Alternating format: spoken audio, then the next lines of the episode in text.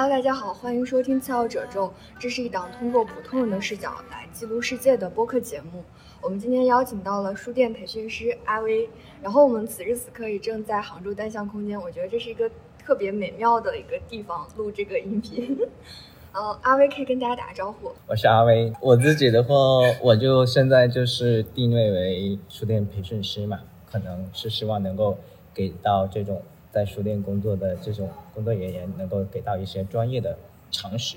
我其实想补充一个背景，就是我们之所以能借到这个场地，刚刚发生了一个我觉得非常行云流水的故事，就是我先到了单向空间，我在等阿威，然后周末的单向空间其实人超多，我其实连位置都没找着，然后我本来想着是我们就在某一个台阶路，但是阿威来了之后，看到就是杭州单向空间推推出来一个办公的 club，然后他就。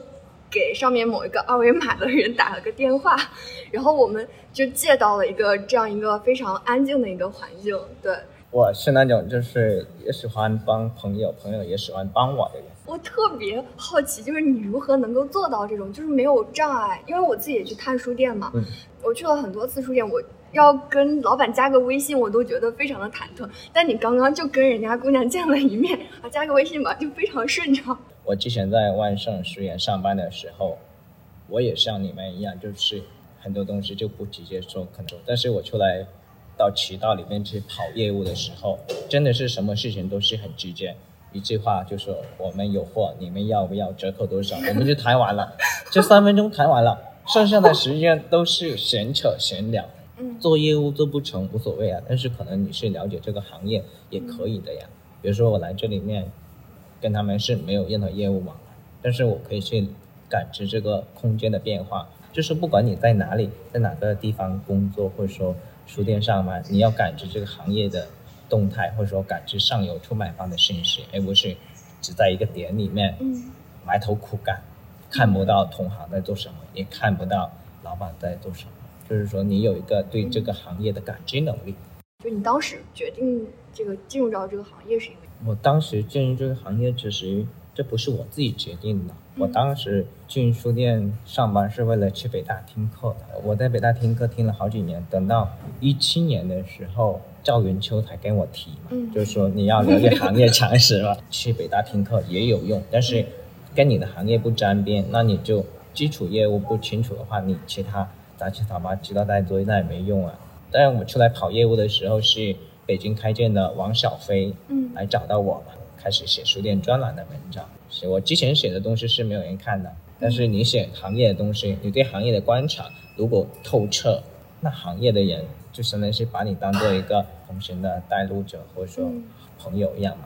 因为我们老家都是一个农业、农耕文明的一个地方，广西博白嘛，种地的人。比如说我去北京上学，我是不跟我爸妈说的，但是我要去做这个事情。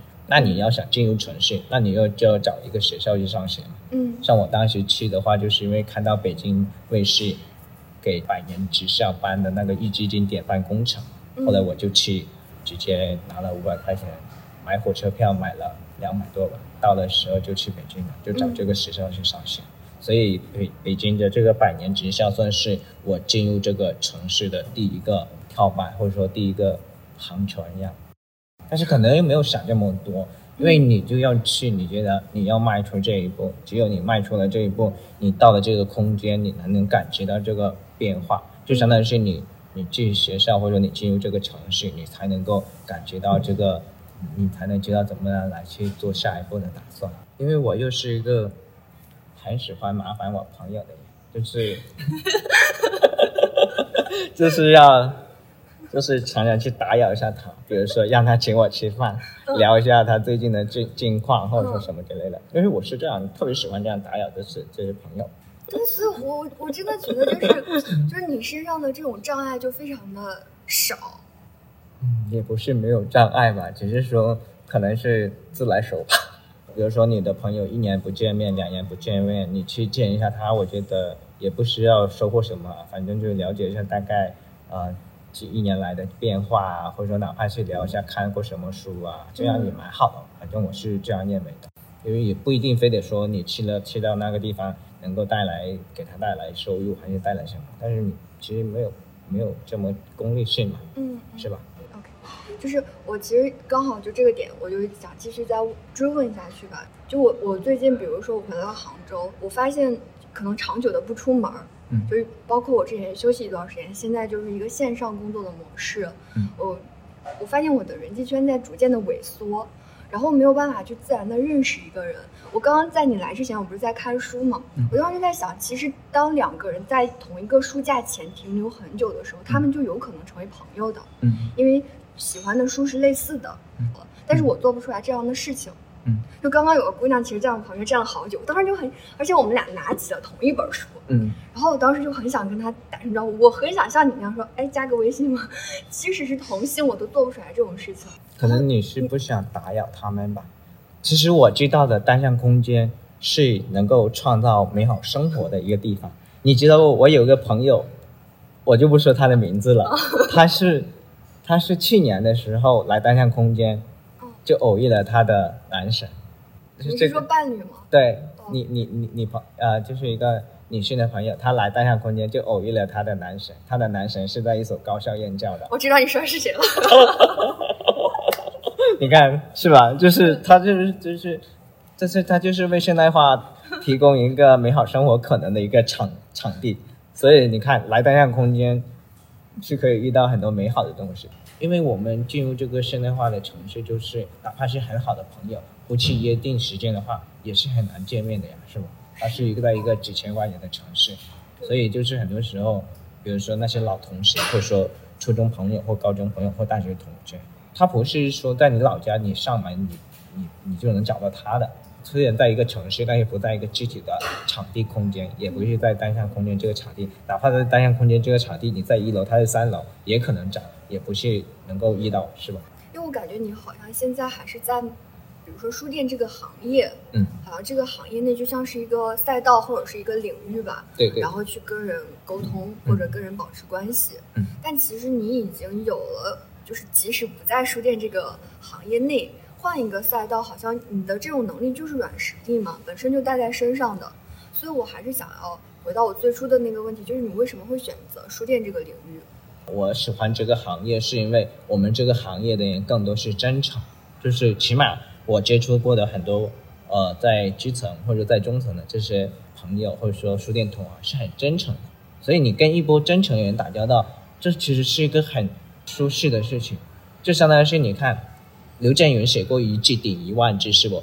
他里面就讲到一个人呢，为了千方百计找到一个说话的人，妻离子散都有。是吧？就是你在这个行业里面，你能够跟这么这些同行愉快的相处，这是很好的事情。我觉得这是我也是珍惜这个行业给予我的机会嘛。比如说我为什么要去做培训专，我就希望我们同行能够懂这些专业的知识，能够更好的服务我们的消费者，服务我们的读者，这个行业一点点一点点的改善好起来，而不是我们做在书店工作了三年五年。都一无所知，对这个行业一无所知，那我觉得就是你这样就荒废了。其实也不想做出什么，就是希望这个行业更专业的同时，我也能赚到钱，嗯，就这么回事。我觉得我是个很俗的人，我就是基本上就是谈钱，就是没有谈其他东西。包括很多书店找我做培训的时候说，要么给给我个顾问的 title，我说不要，你直接给钱我就行了。我觉得我们作为年轻人，真的就是需要需要钱。嗯，我们也不要忌讳去谈钱。我觉得我们在书店上班的人，也要好好的谈这个，就是你实际上生活能拿到多少钱的问题。你不要被这个奸商所绑架，说你来书店是为了情怀，我给你一千块钱、两千块钱是情怀，把这种情怀给吹捧的很高大上，就觉得来去收割你这种情怀的剩余产生的剩余价值。就如果客观来看，每个人的付出是一样的话，那回报也应该是一样，而不能因为我对这个行业热爱，嗯我有情怀，你就可以降低对我的回报。我觉得那真的是欺负人。肯定是啊，很多时候我跟不书店的呃员工打交道，跟他们老板打交道，他们的思路完全是不一样的。简单点，比如说员工想自己想要是要很专业的了解这个行业的常识或动态是吧？老板他认为我为什么要培养你呢？我为什么给到你专业的知识呢？你在这地方干一年两年你就走了，那我就是要不断的招新人来，我铁打的店嘛，流水的人员嘛，你能留下来留下来，留不下来 OK，反正我这个岗位就这么做，嗯，是吧？所以你去书店上班这种东西，我觉得一定要剥离这种理想情节。但是弄从另外一个方面来说，你又不能否认，当你在书店做到一定的能力、专业度的时候，你会被这个行业的人认可。我所知道的单向街的很多都被人挖到其他岗位去做主理人，所以你要想想单向街，其实他也在为这个行业培养新生的力量。就是确实没有办法获得丰厚的物质回报的情况下，是其实是一种在供给这个行业的那种感觉。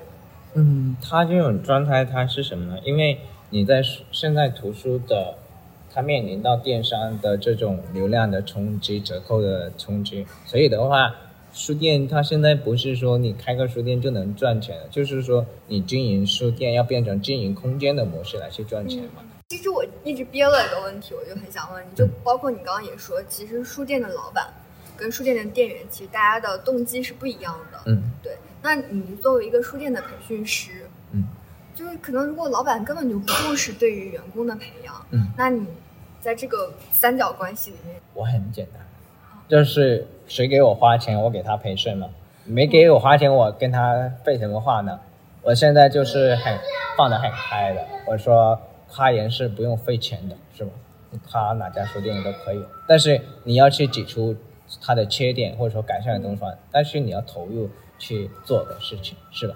我也能理解老板为什么不给员工培训呢，是吧？你做商业一个开源节流，是吧？你既然没办法去开源，那你只能去节流。有些人他不想培训也可以，我们拿复旦旧书店来说，是吧？他的货源来自周边的大学生，是吧？他就当这是个乱乱仓库，他不需要培训他的人员嘛？反正我卖完这个仓这个库存书，或者说我就可以关门了呀，不做这个行业了呀。有长远打算的人，他可能就找你做培训了。另外一个东西是什么呢？老板他有这方面的知识，有这方面常识，他去做培训，他去想教他的员工的时候，你知道会有一个东西是什么呢？身份的转变不过来。你你是老板，你去教你的员工，是不是相当于是给他下任务了？嗯员工有些时候会反感，你给我多加了业务，但是有有一个外力进来，我把你的书店的框架分类都调好，有些东西你一个人你也知道，有些人是没有外力去帮他，他是永远都不会去做一件事。那我们其实这块可以深挖一下，我好想知道，就是你在做书店培训师的时候，你大概会培训哪些维度？其实基本上都会讲到一些，比如说像你对。中图法的了解嘛，是吧？因为图书的出版，它是按照中图法来去做这种编码，这种就码了。接着上游出版方的了解，是吧？接着书店用什么系统，这种了解，你要全面的去了解这个东西。但是像这种，我在书店这么多年，到一七年才开始投入到书店行业去整理零碎的信息。图书的零碎信息，如果你不去做整理的话，你就上升不了，到不了点线面。魔方体、数魔方的融会贯通去了解，像我还发了很多东西在游子三一三里面嘛。比如说我给青燕做培训的时候，我是把他的培训的音频转换成文字，我在上面，并且我很多东西零碎的我也写在公众号里面。同行来跟我交流，我也会跟他交流，但是我也没有说要跟他向他收钱，但是我就希望他能够在这个行业里面。能够找到自己的方向，能够干干得开心，能够自己去找活干，自己有这个内在的驱动力去干活。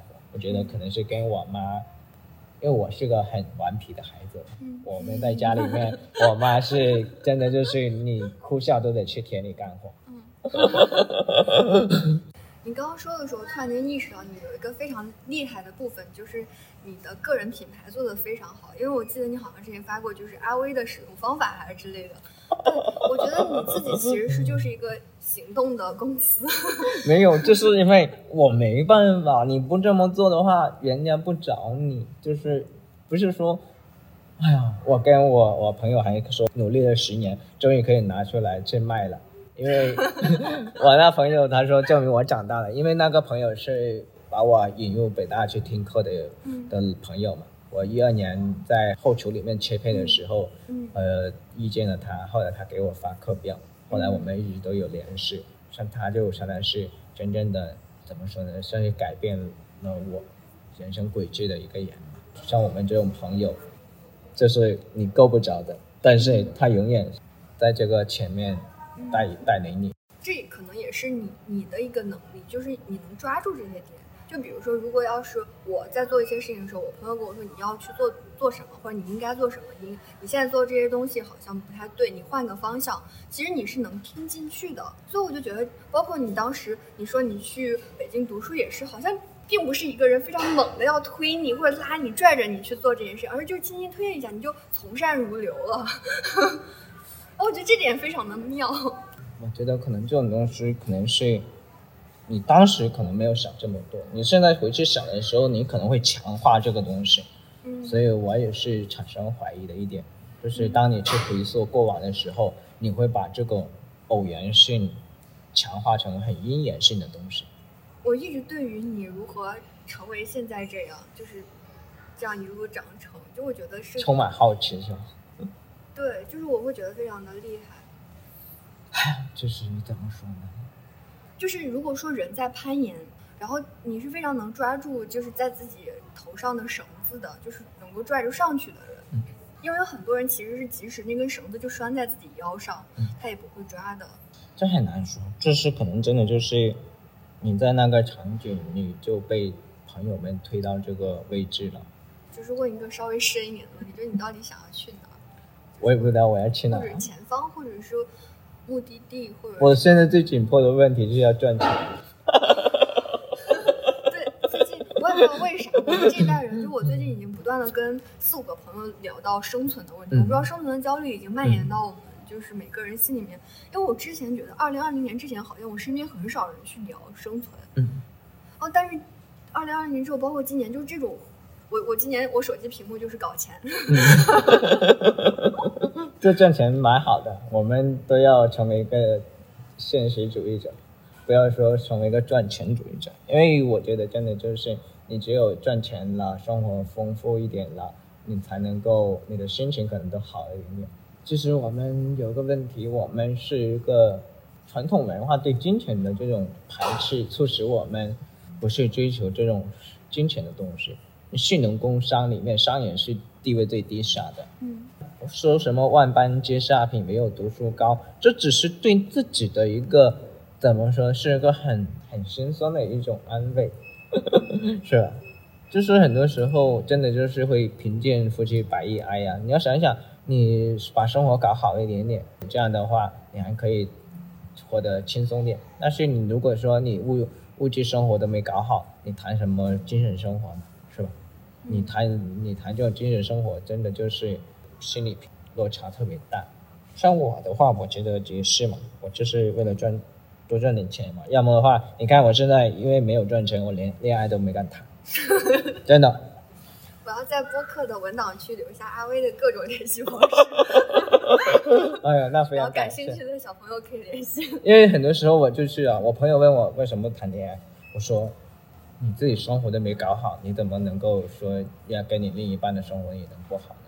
这是真的很关键的，因为像我们这种不是说凑合着为了繁衍后代找个人就行了，你总得找个能够说上话的人，能够理解你正在做什么事的人，这是很关键的，我觉得这是吧？很难。我觉得这部分的难不在于有没有钱，其实很有钱也很难。我之前有一期聊相亲，然后哦其实私下也也有聊过，就是就是这件事情真的是遇见就很难。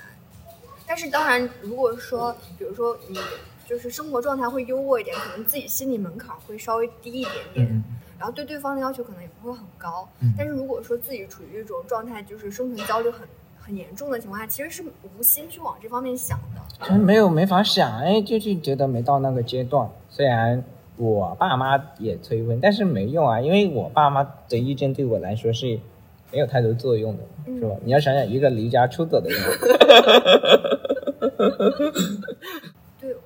我，我可能会问一个很废的问题，嗯但是我没事。还很想问，就是你刚有提到，就是比如说麻烦朋友之类的，嗯。就是因为我觉得我们两个现在其实是完全不一样的人，嗯。就是我麻烦我朋友这件事情，我就会觉得特别羞耻，嗯。甚至包括我们刚刚提到，其实书店培训师啊这些事情，我我自己也在创作，包括播客或者其他东西，我都会有一种羞耻感。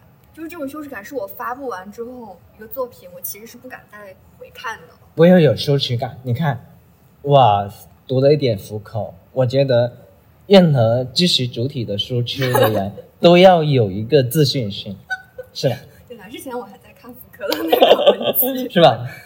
对，就是你知识的产生也好，或者说你就让王婆卖瓜自卖自夸呀，你有什么好羞耻的呢？这种东西你已经产生了，文本产生了，已经不再从属于你自己了。就相当于是你现在播客输出来之后，大家理解或误解，这是他们的事情，跟你已经有关系，其实又没有很多关系。那你会不会就是在你写完一篇公众号文章之后，你再看，你会觉得哦，写的就不是很好？哎，你要想想这个东西会什么呢？我当初写行业文章的时候，有些前辈可以说是很智慧的呀。他说：“你不是，你不可以，你不能。”但是我很 open 啊，我用试错的方法写东西，嗯错了就错了，错了也会有人来愿意帮你提出来。那没有人愿意帮你提出来，你也去慢慢摸索。我是用试错法在创作，我我怕什么呢？那比如说，举个例子，比如说你写了某篇文章，嗯然后后来别人跟你说，哦，中间是有问题的，嗯，然后你也发现有问题了，嗯但这件事情会对你造成影响，会会不不会影响，我下次就改正就行了呀。那它会阻碍你下次写另外一不会阻碍呀、我写东西很随意的，很零碎的东西我都要写。为什么？以后我能够组合到其他地方去。你创作者就要有一个很 open、很自由的心态去创作，你不要忌讳那种前辈来去对你设的门槛，是吧？其实我我想讨论的不是说我跟他人或者我跟权威之间的关系，嗯而是我跟我自己。嗯就是我不知道你有没有这种困惑，就比如说可能自己写了三年的文章，然后回头再看，一方面觉得哦一年前写的文章怎么这么差，然后另外一方面觉得啊现在也没有写的多好。我觉得这种心态也能够激励你去创作。你看鲁迅说：“不满是向上的车轮，载着不自满的人前进。”如果你自满了之后，你就没有动力去创作了。你看，像生商品的生产，为什么都是在迭代？虽然他都知道不是很完美，但是他为什么要生产出来？他就是为了通过试错的生产者、试错的生产方式来去持续的输出。这就是你用产品思路的方式去创作就很好了。有完美主义是好事，但是更多的强调完美主义而不去行动，这是一个对自己才华的糟蹋。是吧？我很多朋友身边的朋友老是说要写东西，写东西。我说你写出来的啊，你你是写出来的话，你再说嘛。嗯，哪怕是你谈话也是要练习的呀。听说读写都是不同的系统。嗯，你看有很多人是不是天天废话？你让他写三百字，他写不出来。哪怕你说你就把你讲的话录出来，转成文字，他都做不了。他会觉得他这个障碍太难了。有一种心态，有些是同行是什么？有些在同一岗位的人，有一种心态就觉得自己自己这个岗位的同事，哎，怎么怎么成长了？他自己还在像那个十顿我的奶酪那个老鼠一样嗯，没有走出那一步，他就觉得，哎，你就是骗钱嘛，三脚猫的功夫你就出来到处去骗钱骗行业的人。我觉得他这个眼界他就困在那个地方，他没有跳出来去看这些东西，他会认为当初我们都是这样的人，这样同样做这种事的人。你要想一下，你为什么你在做那个岗位，你做了这么多年，其他人没有认可你，你那个障碍在哪里？就觉得人家出来做事情的时候，你很鄙视人家，还还诽谤人家。因为我觉得你如果去了那么多书店，等于说你其实进入到了很多个老板的内心。对，然后我就觉得你有什么，比如说印象比较深刻的书店，或者是对这些你见到的不同的书店，对于你来说有什么不一样的影响？我跑这么多书店，我觉得可能更有同理心去了理解不同岗位的人，或者说不同层次的人，这是很很难说的事情。因为很多开书店的人会有一个他的身份没转变过来，就是你到底是一个服务者还是一个批评者？你要很多书店老板他站在一个批评者的角度来开书店，那就相当于是你在这个地方卖销售产品的时候，你在侮辱你的客户。怎么说呢？我们打个不恰当的比喻，你是在城里卖红薯的人是吧？你就把红薯烤好就行了。你卖红薯卖烤好，你的顾客买的这个红薯，你不能说这是我妈给猪吃的，那你不侮辱你的消费者的智商或情商吗？就像你开了个店面，你选什么产品就决定你要做什么事情，你没有必要说，就相当于又又打个不恰当的比喻，你你在店里面你有泡面，你有柳州螺蛳粉，你不能说因为。卖泡面的这个消费者，你要侮辱他说小小超不会吃这个柳州螺蛳粉，你要转变你的身份意识，你到底是要做什么？你不是说读书人开店或者说开做商业的问题，就是动不动要跳出来成为一个批评者，就相当于你是在场上踢球的人是吧？你不要跳出来说我就是教练，你这个踢不对是吧？你不能是一个多重身份属性混淆的混淆了自己的。但是很反而很多人是混淆自己的状态的呀。我有过类似的体验，我发现有的时候，比如说你要去一家书店，你挑到一个老板很中意的书，他会高看你几眼。当然，如果要是比如我之前在书店的时候，如果要是有者来找郭敬明的书啊，或者怎么样书，可能确实会有一点点觉得，嗯，你怎么就是明明旁边有很好的书你不看，会有这种分别心？不会啊，他是。他就是阅读，又有点类似于佛家的顿悟和见悟嘛。他们就那个阶段，就像是我们之前也同样读过郭敬明、余秋雨呀，也读过什么读者故事会呀，也读过什么萌芽，也读过什么这种南风窗或者说三联生活周刊啊，这种这种杂志啊。但是那就是一个渐进的过程啊。但是你要想一想，这种渐进的话，到你到你能够到一定的程度的时候，你反而跳出来强化这个顿悟的过程。嗯。那我好想知道，就是你怎么看待阿威这个人？前段时间有个有个朋友来问我，他说：“你做不好其他身份，影不影响你做好自己？”我就觉得，我说你做不好其他身份，并不影响你做做好自己。相当是你穿另外一件衣服不好看，但是不代表你穿你之前的衣服不好看。就是这种标签的问题。你要追问我这种状态，我也没办法去回答这种东西，因为很多时候，我输出的东西也好，或者说我自己的认知也好，这种东西肯定都是随自己的一点点阅历的成长变化。我并不是说我是一个很虚伪的人，或者说是个很装的人，但是我觉得，我觉得是真实的呈现一个状态就很好，就是很难去描述的这种状态，所以很多时候就变成一个。也是要跟不同的信息碰撞、朋友碰撞，才能够认知到自己。你要是说阿威到底是什么样的状态，我就觉得，可能到现在他可能是可以持续变现的状态。因为这个问题，在我最初，比如说云秋那期，嗯，你也听了嘛？然后我让他做自我介绍的时候，他已经把答案说了，因为他会说，比如说不合时宜，就是我就是这种词。或者是该怎么介绍自己呢？好像也不知道，也没有什么标签或者怎么样的那种，就是云丘式的发言就展开了。其实我很想知道，就是如果说我们每个人身上可能会有，就是我们如果是一座山或者是什么东西，我们会有巨大的石块，比如说你书店培训师，或者之前的读书经历等等，这些我觉得会是我们身上一个比较明显的部分。但是其实我更关注的事情是在这些一个瓶子放进了很大的石块之外。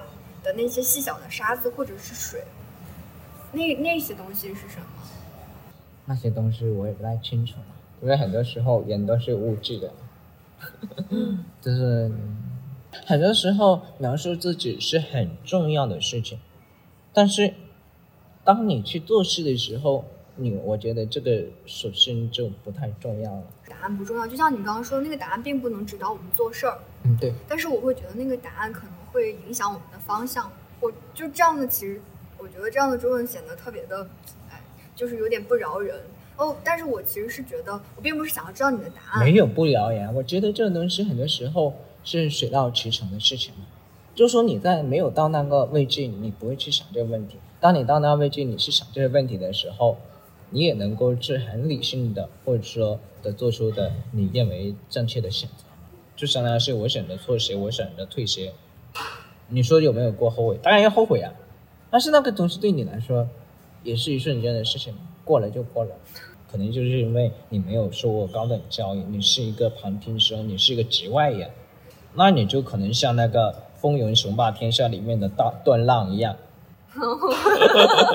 是吧？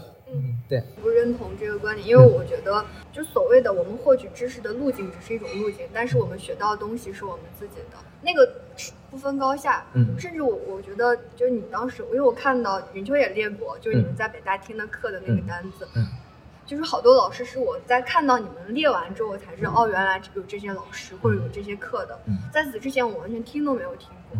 我们如果回溯，那可能是一种路径，我们在哪儿哪儿哪儿学会了这个东西。但是我觉得这个东西好像并没有那么重要，而重要的事情是我们自己是怎么把它揉到我们自己现有的那个大脑里面，或者是融入到我们的成长过程中的。然后我对这个东西，就是这个结果的东西是比较感兴趣。那有有哪个地方是你的自留地吗？或者说，我我不是说具体的地方点啊，我是说有还是没有？还是会有的吧，就是可能是说，可能去做一些无用的创作呀，上网也会做一些无用的创作呀，因为你有个先后顺序嘛，比如说你多输出行业的东西，那就是对这个行业有更多改善。等以后你条件可以了，你才去做那种无用的东西，你就要知道你哪个阶段做哪个阶段的事情。嗯这点对我很有启发。我我一直在做无用的事情，就是我没有办法把对行业或者是就更更稍微大一点的视角，把他的优先级排在那个无用的前面，我没有办法。但是也蛮重要的，因为你是有先后，你做起来就还好了。就像你考试做题目的时候，你肯定先做最容易的呀。你做最难的话，后面的东西那你就不得分了嘛，对吧？但是很多人他非得做到最难的，啊，我就是那种，我我我初中考试的时候我会倒着写作业，对对对对，因为我觉得难的做完之后，剩下简单的就非常享受，就好像是你我走的是一个下坡路，就骑自行车从一个就坡峰，然后往下骑的那种，嗯我只要骑到坡峰，我下面就非常顺畅。对，这个可能是思路的问题。或者说策略的问题嘛。你到底要达到哪？那你要选择喜欢选择做最难的，确实也可以嘛。就是只是说你会不会觉得这做最难的，并不一定能够带来更多的收获？那你就先做最容易的。你做最容易的，你还有更多的自信心了，是吧？这点我我感觉我跟云秋，我不知道我不能站上他，但是我知道我自己是一个拧巴的人，然后但是我觉得你身上好像至少我目前没有看到那一面吧，所以我觉得还就是就是会稍微流畅一点。你有你有过拧巴的时候吗？就是也会有啊。你要知道，像我们这种人，我跟我爸妈的关系其实一直不是很好，但是近几年还好一点点，因为近几年生活条件好一点 或者说跟家里人相处多一点。但是你之前你要想想，你一零年你去北京上学，这么多年，跟家里的条件其实是交流很少。但是后来慢慢你也能理解，比如说你我爸妈，我爸妈打我这种事情，或者说我妈说很多侮辱我的话，其实我能理解他，因为他的教育水准就那样。你要想想，你要在农村里面，你家里这么多活，你说你要想看书，那不谁不骂你？你赶紧去田里干活，是吧？这就是他的经济条件决定了决定了父母这种教育的状况。对，我看到你写的那一篇文章里面讲到你妈妈的，然后当时我觉得你能这样写出来就好厉害。就是很多时候，我觉得我也能理解我妈呀，因为你要想一想，你一个二十五六岁的人，或者说三十岁的人，你家里面有三四个孩子，你天天还要干农活，或者说要做家务，还要上山砍柴，你能有什么好心情呢？是吧？所以你要理解他们的生存状况，就是说你你跳出来说批判说家里怎么虐待你，这是不是这样状态的？他就是人的一种本能的反应，是吧？就是他会肯定就希望你能够啊、呃成为一个能做事的劳动力样嘛，就是物化嘛？不是说他不虽然不知道物化这个词汇，但是他起码知道你总得是个干，能够对这个家有点回报。对对对，能够去干活。我每次遇到通透的人的时候，我难受的部分就会出来。比如说，我们可以换另外一种问法，就是我可以，比如说，很想让你以比如说书店培训师这种身份介绍给大家，我以这种思路去问，其实是更多会展现到你更多在这个方面的优势，或者是你的经验等等。我觉得这是一种思路，嗯，但我觉得它是片面的。对对对对。然后另外一方面就是我刚刚那种非常粗糙跟拙劣的问的方法，嗯，就是我知道他可能是顺从我的内心，我想到什么我就问，但是我会觉得这种真实好像是欠雕琢，就你你现在是怎么看真实？我觉得真实永远是最重要的。就所谓的你想，如果是真人秀这种东西，它如果真的是完全是真实的，其实没人看呀。它这种真人秀，它是一个娱乐产品。如果是产品的话，它不是说它真实这种状况也不太太重要了。它是一个无中生有的状态，是吧？但是你你对自己内在的追求还是真实，还是很很重要的。就相当于是陈嘉映老师所说的这种求真的状态，嗯，是吧？但你如果你都你连你求真的状态你都不愿意去追求了，那你你觉得你能够越过这套坎，那也可以。但是反正我觉得真实是永远是最重要的。嗯，是，我觉得真实现在就是我的坎儿。其实我觉得这种东西，因为我我的状态都是我是很真实的状态去告诉。大家的东西，不管是我去对书店老板，还是对书店店员，还是说对出版方来说，我都是站在一个很，哪怕三方在这里，我都会站在一个很真实的状态去给他说这种东西。嗯，就是可能会站在一个尽量客观的层面去一二三四的把它说清楚。对，那如果说对于你来说，其实我觉得真实这件事情对你好像也不是个坎儿。对。我好想知道越过真实之后，你现在的坎儿是在哪儿？那现在对你来说难的是什么？最难的吗？除了赚钱，最难的就是要找个能说话的人，或者说找个女朋友。听到这里的小朋友，记得看播客的文档区。但是很多时候最难不是说最难的是什么，最难的就是说你能够持续的去成长，成为你想要成为的那样的人，或者说你有这个动力去成为你想要成为那样的。哪怕你到不了那个高度，但是你有这样的高的参照物，你能够站在尽量就相当于是高开低走一样，你能够不至于自暴自弃的作践自己，就是说也也不要太自满，因为你都是一点点一点点往上面走的。就是你刚刚提到自暴自弃这个点，肯每个人肯定都会自暴自弃过呀，是吗？向往美好生活的人肯定都是。心都不知道破碎过多少次了呀！对，嗯，所以说每次破碎的时候再粘合，就是一件特别难受的事儿。其实你说难不难受，这也很难去说嘛，因为这种东西只有自己去能，只有自己能去体悟，自己去感悟嘛。但是像这种难受，如果说你去用显微镜放大来扩它，看它，你会觉得可能会更难受。很多人，有些人他可能通过创作，他能够弥合这样的。难受的那部分，但是有些人永远可能都过不了那道坎，就看你自己的选择，或者看自己愿不愿意。所以我还是永远是相信这种主观能动性能够改变自己的一个人。我是这样有，可能是就是有这样的，不是说文化自信嘛，就是 有这种，就是有这种动力去做事的，去做改变的，嗯，对。我现在其实对做事的态度也会好很多。对，因为我发现做事是是会非常的实在的。有的时候其实抽象去想一些问题，真的很容易把人困住，因为我们其实是很难去真的想通的。那倒数第二个问题，我其实还是就是很想知道，就如果用三个词或者五个词来形容你自己，你会怎么形容？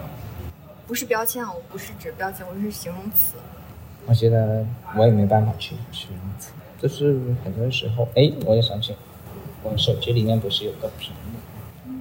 你看我之前，之前是读福柯的嘛，后来是读以赛亚·柏林多的，就是，就是狐狸跟刺猬，就幻化了，用这个 说真话的勇气跟灵魂是身体的坚毅，嗯，就是，啊，我觉得这两个动物非常的妙，对对啊对，但是，就是。你到底要想去做狐狸还是刺猬，或者说你两者都想做？我肯定是两者都想做。你看，为什么人会这么贪心呢？因为好像就如果对我来讲，我天生就是个刺猬，但是我就那个刺让我不舒服，也让别人不舒服，然后我又很想跟别人去聊或者沟通，那我就只能拿出狐狸的那一面。就除非有一有一天，或者是在某种情境下，我以刺猬的方式存在着，也不会让我难受，也不会让别人难受的时候，我就会回到这一面。但是在一些比较宽泛的沟通跟交流的时候，我没有办法，我为了让别人舒服，我必须拿出苦力的那面，甚至是小白兔的那面。有可能。但是每一面其实都是我自己，我知道。对，因为你说用五个词汇，我很难去想。这种词汇，但是这两个行为已经非常非常的到位了，我知道答案了，就是狐狸跟刺猬。对，但是你是怎么？因为我刚刚说的其实是我自己对于，就是刚刚一瞬间看到这个图片之后我的投射，我还想知道你是怎么理解这个狐狸跟刺猬的，就是以至于你需要把它做成屏保。来，你看一下我的屏保，工作结束了。我是希望能够像福柯一样把问题看得很透彻、很通彻，但是你又是要有像。以赛亚·伯伦这样的能力去处理这些周遭的信息或延续，我是这么认为的。怎么说呢？就是很多时候，就是可能我是很肤浅的理解。你可以是刺猬，也可以是狐狸，或者说你两者都是，或者说你你两者都不是，都没有问题。就是你是一个很真诚的状态就行了。所以我认为说真话的勇气永远是很重要的。我觉得这句话很妙。对对。我终于问到了我让你要的答案，那就好，那就还好。嗯，那最后一个问题吧，就是你有什么想要对就是收听这期播客的听友们说？我觉得我只能说，就是好好的做自己，开开心心的生活吧，努力赚钱吧，这就还好了呀。你不要想那种，首先你是能够有一定的物质基础的情况下，才能够真的是更好的做自己喜欢做的事情嘛。所以我就是觉得。现实主义者更好一点点，或者说现实主义者还有点理想情节，那就更好，是吧？但是如果你有很大的理想情节，那也没无所谓吧，或者说你也没有必要纠结反正就是你能够感觉到你生活的变化，一点点、一点点成长的变化，就是好的，就是你的每天的人生的小确幸，这就是一个很好的状态了。你不要想那种假大空的东西嘛，想那种东西不是你去想的问题。所以我们就是要专注的去做事，做自己身边的小事，哪怕是跟父母去聊天呐，跟朋友去聊天呐，开开心心的聚聚会啊，聚个餐呐，都是很好的东西了。你没有必要去那种为那种外在的呃，你不是你操心的事情去操心，是吧？我觉得是这样子，反正可能感觉像有点像小男人一样。但我我是认同的，对，我甚至有的时候觉得。越是理想主义的人越要赚钱，因为我觉得一旦理想主义的人有钱，那简直是件多么美好的事情。对对对，他们一定会成为这个世界上就是一个道光。也可能吧。然后，如果要是理想主义的人没有钱，那可能就是个裂缝，就是一段非常难受的故事。对啊，那我们这期播客就差不多就到这儿了，非常感谢大家的收听。然后，就是如果想要知道阿威的联系方式的，可以。记一定记得去看播客的文档区，然后那我们就到这儿了，呃，我们下期再见，拜拜。行，再见，谢谢大家。